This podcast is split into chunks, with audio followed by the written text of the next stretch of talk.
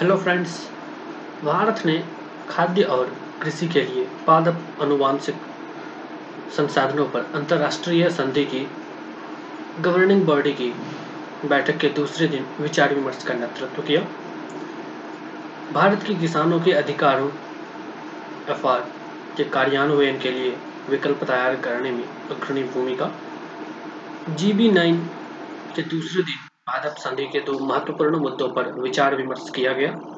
भारत के निरंतर प्रयासों के कारण 2017 में एफआर पर एक विशेषज्ञ समूह का गठन किया गया और भारत ने सह अध्यक्ष के रूप में समूह का नेतृत्व किया।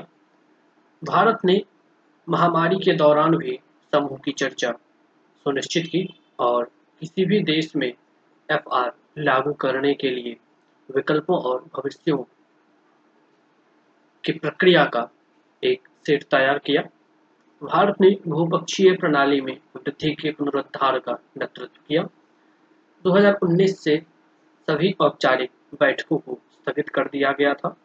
भारत ने स्विट्जरलैंड के साथ संयुक्त राष्ट्र जिनेवा में एक अनौपचारिक बैठक का आयोजन किया और विचार विमर्श के लिए जीबी नाइन के लिए एक आधारित दस्तावेज़ तैयार किया। परिणाम स्वरूप भविष्य की प्रक्रिया तय करने के लिए भारत की सह अध्यक्षता में एक संपर्क समूह का गठन किया गया। पूसा कैंप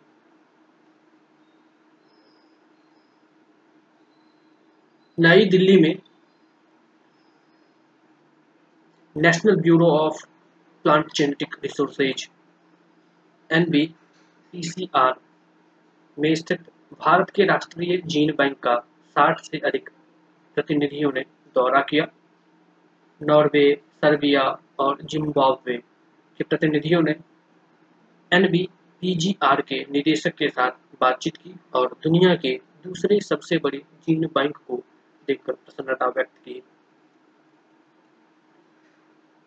भारत ने वैश्विक सूचना प्रणाली जीएलआईएस का उपयोग करने के लिए क्षमता निर्माण का आह्वान किया। खाद्य और कृषि के लिए पादप अनुवांशिक संसाधनों पर अंतर्राष्ट्रीय संधि I T P G R F A के शासी निकाय की बैठक जी बी नाइन के नौवे सत्र के दूसरे दिन, देर शाम के सत्र के दौरान P G R F A पर जी एल आई एस की प्रगति पर विचार विमर्श किया गया।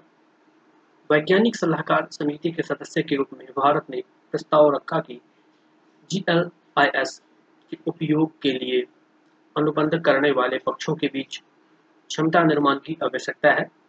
भारत ने पीजीआर, एफए के संरक्षण और स्थायी उपयोग की दिशा में निरंतर प्रयास करने का आह्वान किया। जीबी नाइन द्वारा नए टूल बॉक्स और पृष्ठभूमि अध्ययनों की सराहना की गई।